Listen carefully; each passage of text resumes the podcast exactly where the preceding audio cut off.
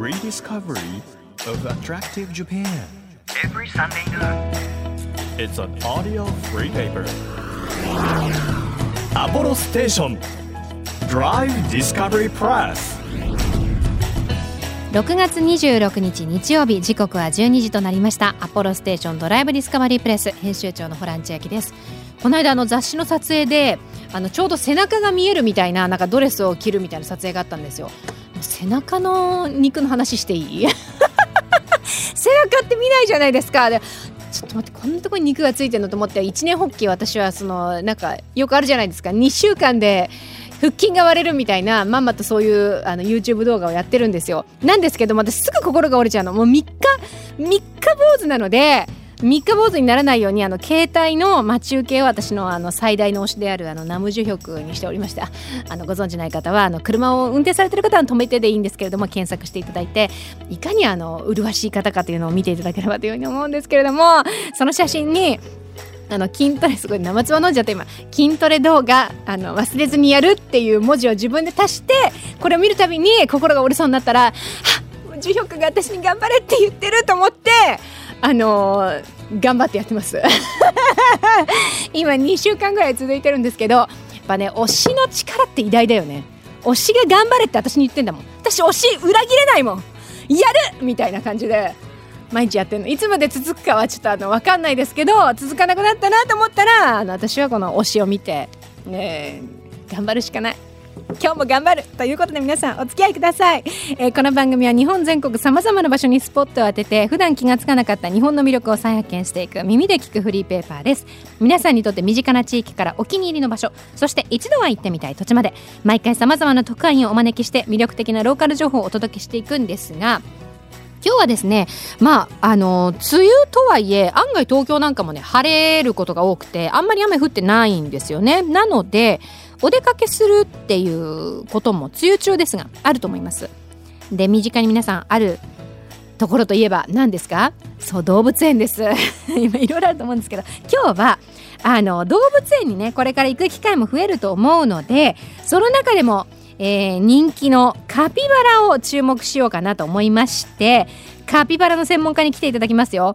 カピバラ写真家の渡辺克人さんに来ていただいていろいろ写真の撮り方とかカピバラについてあのいろいろ伺っていこうと思いますのでぜひぜひ楽しみにしていてください。1ページ1ページ締めをめくるように輝きあふれる日本各地の情報と素敵なドライブミュージックをお届けします。音のフリーペーパーアポロステーションドライブディスカバリープレス。今日もどうぞ最後までお付き合いください。アポロステーションドライブディスカバリープレス。この番組は出光興産の提供でお送りします。耳で聞くフリーペーパーアポロステーションドライブディスカバリープレス。改めまして編集長のホラン千秋です。毎週個性あふれる特派員の方に来ていただいているんですが今日はカピバラ写真家の渡辺克人さんをお迎えします。どうぞよろしくお願いいたします。よろしくお願いします。さまざま動物がいる中でカピバラのはい。撮り続けてらっしゃるというふうに伺ったんですが、はい。もう最初にもう聞いちゃおうかな。カピバラはええ。何に惚れ込んだんですか、そうですね。僕16年前に旭山動物園で会ったんですけど、その頃カピバラってあんまり有名な動物じゃなかったんですね。うん。なのであの見た時にあれは一体何だろうなっていうのからちょっとこう疑問から始まって、あの茶色い得体の知れない大きな物体は何だろうと。はい、はい。で当時はもうインターネットとか流行ってたんですけど本当に情報ないんですね。うんあこれはちょっともう自分で調べてやろうかなっていうのでちょっと調べ始めたのがハマるきっかけなんですけど、はいそれと同時にまああのいろいろ情報があの飼育員さんに聞いたりとか本読んだりとかで集まってきて、じゃあこれはちょっと自分がホームページ作ろうっていうことに思ったんですね。カピバラについて。そうなんですよはい。でまあそれであの、まあ、カメラも始めたんですけれどもこのカメラがあんまりうまく撮れなくてですね。あ初めはということですか？初めがですね、全然うまく撮れなくてそのうまく撮れないカメラと情報がなかなか撮れないカピバラと、まあ今この世の中でそんな難しいことってないじゃないですか。お調べたりとか、はいはまあ大人になってできないってことないですけどもこの2つともできないっていうのが何とも達成してやろうというか、へえ。えーそれでもうズブズブはまっていきました。えーじゃあカピバラにこう人生を変えられたと言っても過言ではない。そうなんですハマりやすいタイプなんですけど本当にその時点でガラッと変わった感じですね。今までちなみにどんなものにハマってこられたんですか？あのまだラジオでちょっと言いにくいですけども、がっつりパチンコです。いやいや言いにくくないですよ全然 パチンコねそうですねもう一筋の方もいらっしゃいますからはい、はいいや本当に365日中360日ぐらい行ってるぐらいハマってたんですけど一個ハマるとやっぱりちょっと長く続くタイプなのかもしれないんですけどあのパチンコの場合だったらパチンコ台を家に買っちゃうとか、えー、じゃあもう本当にえ。筋金入りのハマり気質というか、そうなんですね、へーちなみにカピバラの方が経済的ではありますか？どうですか？えーカピバラの方がお金使ってるかもしれないですね。えーすごい。全国回ったりしますからもうね。行かなきゃいけないですしねその場にね。で行くとやっぱり美味しいものが地方だったりあったりとか、はい。あと僕僕あのカピバラのグッズコレクターでもあるんですね。はいはい。そうすると地方行くと見たことのないお土産がカピバラのお土産があったりとかすると、ついつい買っちゃったりとかするとあいくらとは言えないですけど、まああ愛はねお金に換えられないですからね。ね。本当にね、はい。でももうカピバラのことが好きすぎて心なしかカピバラにちょっと似てきている感じありますよね。よく言われるんですよ。本当によく言われるんですよ。本当ですか？ええ。あの本当あの光栄なことで、はい。ペットでもそうじゃないですか。動物園とかでも飼育員さんは大体その担当の動物に似てくるって言うんですね。はい。で僕も似てきてるので ちょっと嬉しいんで。似てきてるので。だちょっと褒め言葉ですね。ですか、はい。もう愛が深いんだなっていうことの そういうことです。ね現れですけれども、はい。カピバラってそもそもこう私なんかはあのニュース番組で、はい。よく温泉に入ってる映像をね、うんうん季節がこう進むとはい。拝見することが多いんですが、はい。カピバラとはどんな動物、生き物なんでしょうそもそも。そうですね、あのー基本的にはネズミの仲間で、はい世界で今現存しているネズミの中で一番大きなネズミです。うん、小さくね思う方すごい多いんですけれども体長ですね、えー鼻の先からお尻までがだいたい1.1メートルから1.3メートルぐらい結構大きいですよね。大きいですね。で足の裏から背中までこれがだいたい50センチから65センチぐらい平均であるんですね。だ重さで言うと50キロとかがザラなんですね。だから結ね構大きいものだと思っていただければ。はい。カピバラだけ見るとねなんか小さくて可愛いのかなっていうふうに思いますけど、はいそこに飼育員さんとかが入ってくると、はいうわ大きいなっていうことありますもんね。そうなんです、そうなんです。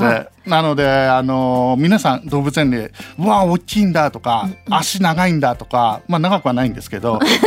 なんかグッズが足がないやつが、カピバラさんっていうのがうんすごい流行って、はいで、はいあれが足があんまりないんですね。うんうんそうすると動物園で見ると、あれ足あるじゃんっていうような。なるほどね。えー反応が多かったりとかで。デフォルメして書かれてるのでもう短いんだけれどもそのはい短いキャラクターよりは長いっていうので長いっていう。えーへえそうなんですね。ちなみにお風呂に入るのは、うんなぜなんですか？野生ではですね、はいえー水辺の近くに住んでいて、まあ、もちろん水を飲むために水辺の近くにいるんですけれども、うんうんうんあととてもあのー暑いところに南米にいるのでですねあの直射日光に弱いんですよ皮膚が。うんであんまり日光浴びすぎると皮膚が割れてしまうひび割れになってしまうぐらい皮膚が弱いんですけれども乾燥肌。そういうことです。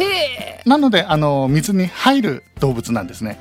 あれは皮膚をじゃあ潤わしてる部分が大きいんですね。そうなんです。で夏場だと確かに動物園で池に入ったりとか水場に入ってくれるんですけど日本の冬って寒いじゃないですか。はいなので冬はあんまり水に入らないっていうことでお風呂に入れてるという感じなんですね。えお風呂に一番最初に入れたのって、うんどこの動物園なんですか、えーっとその発想というか。1982年に、はいえー、と静岡県の伊豆シャボテン公園でお飼育員さんがカピバラの放飼場を洗うのにはい。お湯で洗ってたそうなんですよ。うんうん。そうしたらばちょっとお湯だまりというかそういうところができていて、はいそこにカピバラがこう気持ちよさそうにいつもは水に入らないのに、はいお尻をつけてたっていうのを飼育員さんが発見して、うんじゃあこれ水溜めたら入るんじゃないかっていうことでそっから始まったんですね。たまたまだったんですね。そうなんです。だ我へ々ね最近当時の日とかに猿の代わりにカピバラのニュース流れますけれども、はいはいすんごい前からやってるんですよ。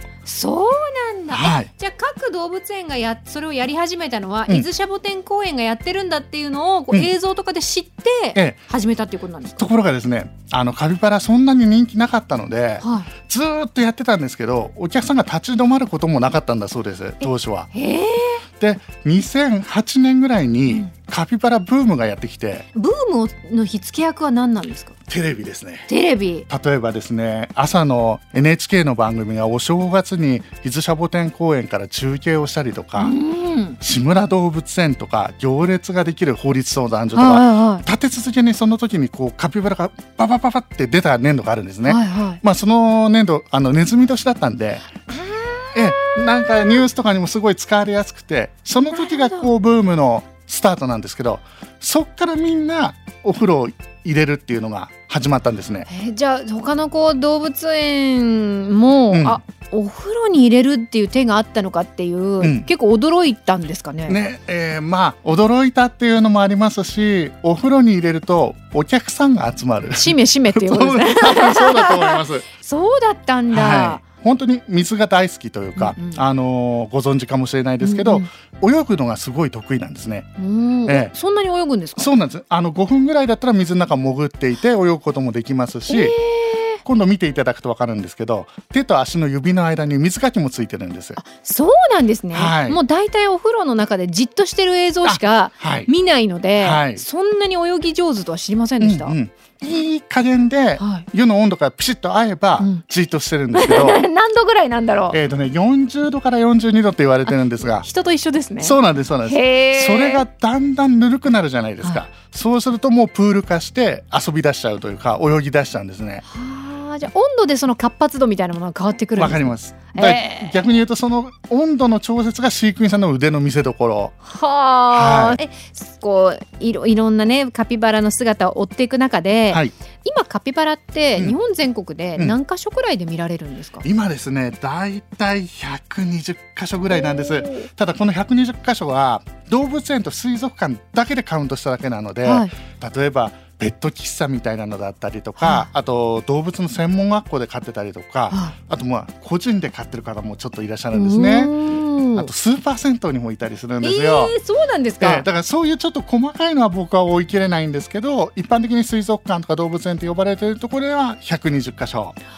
そうなんもうどんどん増えちゃいまして。へえ最初調べた時は30箇所。うんだったんですね。もうじゃあ4 16年前は。すごいですね、ええ。あれよあれよという間に。どんどん増えちゃいまして、え。僕もその全国制覇みたいなのをずっとしてたんですけれども、はいあまりに増えちゃってちょっと今はあと5個ぐらいは行ってないところありますね。あそうなんですね、どこがこう特にカピバラを見る上でおすすめですか、えーとね、僕は一番行ってるのはちょっと遠いんですけれども長崎県西海市にあるはい。長崎バイオパークっていうところご存知ですか、はいはい聞いたことあります。行ったことはないんですけど。ハウステンボスの近くにあるんですけれども、はい。そちらによく行くんですね。うん、今ね写真もあの長崎バイオパークの写真いただいておりまして。はい、こちらはバイオパークという名の動物園ということでいいんですか？そうですね。あのまあ植物園も兼ねてるところもありますけれども、はいメインは動物ですね。あらいろんな動物がいますもちろんねあのカピバラもいるんですけれども私が大好きなスナネコもおりますしそうですね。ね、キリンであったり、はいこう一般的なよく動物園で見る動物もいるとう、ん。カピバラがもうだって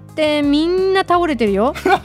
もう地べたに。いやもうこの長崎バイオパークっていうのは、もうカピバラの聖地って呼ばれてまして。どんなところが聖地なんですか？あのーそうですね。カピバラのその飼っている放飼場がはもう自然豊かでうん。山の中みたいなんですね。へでそこに我々お客さんが、はい。まあ、お邪魔するみたいな感覚なんですよ。うんうんうん。でその中に、まあ、カピバラが13頭飼育されていて、はいまあ、触れ合いもできるし、まあ、餌やりもできると。うんでそこにまあベンチとかがあったりとか冬はもちろんお風呂もありますし、はあとストーブの小屋もあるんですね。えーそうするとカピバラと一緒にストーブに当たったりとか。ええあじゃあかなり近い距離感でカピバラと過ごすことができるそうなんですね。だ僕なんか本当に一回行くと大体1週間ぐらいいるんですけど、もう毎日カピバラのところにいるぐらいで珍しいなと思うかもしれないですけど、うん。そういう方いらっしゃいますやっぱ。そうなんですね。じゃあ、はい。し飼育員さんからするとあ一面が来たなみたいな感じになるんですかね。今日そうでしょうね。今日もね皆さんいらしてるなっていう、えあのーさっきねそのカピバラ2の写真集も拝見したんですけどこう日本全国120カ所で見られるということーは、はい。ラジオを聞いてる皆さんもはい。こうお近くでカピバラに触れようと思えば触れられると思うんですよ。はい。写真を撮るときに、はい。どうやって撮ると可愛いカピバラって撮ることができますか？この角度おすすめだよみたいな。あなるほど。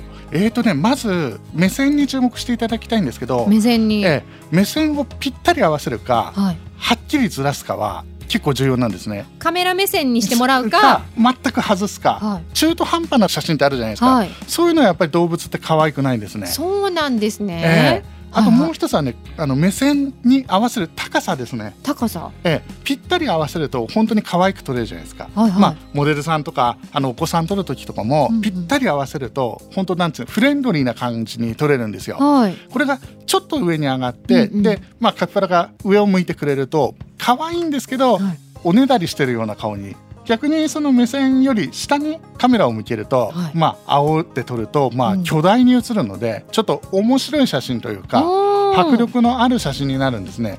なのでまあ恐竜みたいに見えたりとかうん。いろいろ見え方が同じ動物でも違うんですよね。はあ、え。あこれねまたさっきの写真集見てるんですけど、はなんかもっと潜水艦みたいになって水中で 泳ぐんですね。はい、でそれ見ていただくと耳がどっか行っちゃってるんですね。つるんとしたフォルムになりますね。はい、そうなんです。耳をね自分で塞ぐことができるんですね。水の中に入ると。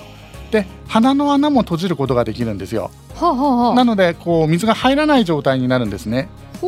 で目は開けてますのでよく見えてるんですけれども、はいそういう状態で5分間ぐらい潜っていられると潜水が得意なんですね。得意ですね。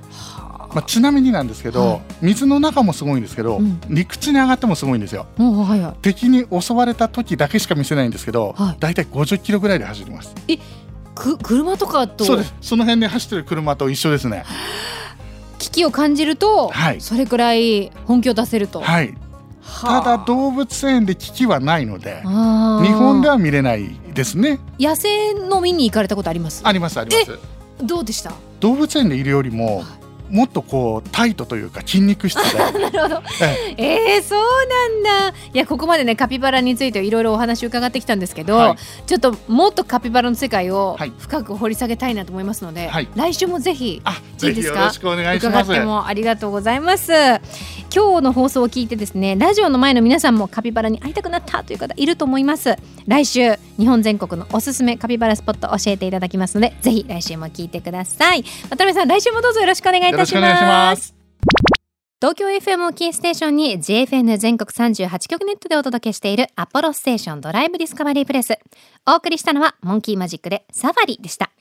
この番組ではドライブでぜひ聴いてほしい Spotify のオリジナルプレイリストを作って配信しております。DD プレスアルファベットで ABCD ですね。D でカタカナでプレスというふうに検索していただけますと出てきますのでぜひいいねでお気に入り登録そしてドライブ中にかけて楽しんでください。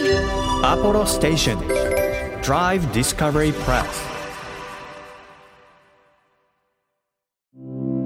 地域社会を支えるライフパートナーアポロステーションのスタッフがお客様に送るメッセージリレー。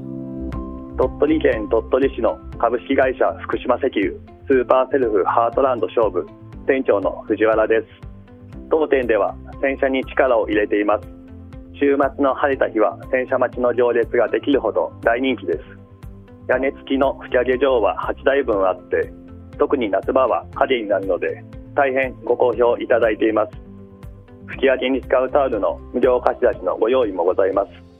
また雨の日は半額になるメニューもあるのでおすすめです。皆様に愛されるお店作りをして地域で一番のお店を目指していますのでよろしくお願いいたします。アポロステーションスーパーセルフハートランド菖蒲ぜひご来店お待ちしております。あなたの移動を支えるステーションアポロステーション。東京 FM からホラン千秋がお届けしてきました。アポロステーションドライブディスカバリープレス。今日はカピバラ写真家の渡辺克人さんに来ていただきました。